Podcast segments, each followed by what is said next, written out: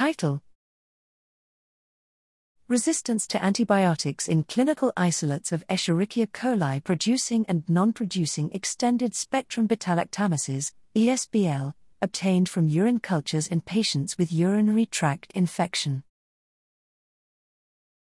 Abstract Objective Identify resistance patterns against various antibiotics in Escherichia coli producers and non producers of extended spectrum beta lactamases in urinary infections in a population of the Toluca Valley, Mexico. Introduction Escherichia coli is a bacterium that is part of the normal biota of the human being, but under certain conditions it can produce diseases such as gastrointestinal and urinary tract infections, for which is the main responsible.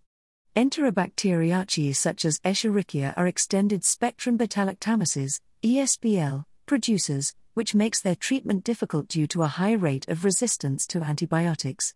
Methods 155 samples were collected from patients with suspected urinary tract infection without exclusion criteria such as age or gender.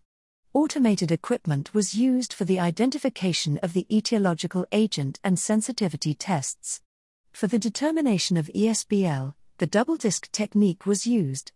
Results 35 strains of Escherichia coli were obtained, of which 45.72% have ESBL. These strains show 100% resistance to beta-lactams, as well as high resistance to quinolones and tetracycline ranging from 70 to 100%.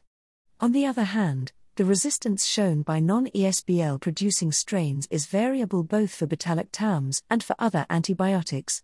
Conclusion Treatment for urinary tract infections has become increasingly difficult due to the high rate of resistance to antibiotics, mainly ESBL producing strains such as the E. coli strains in the present study. Where high rates of resistance to different antibiotics used in clinical practice are shown.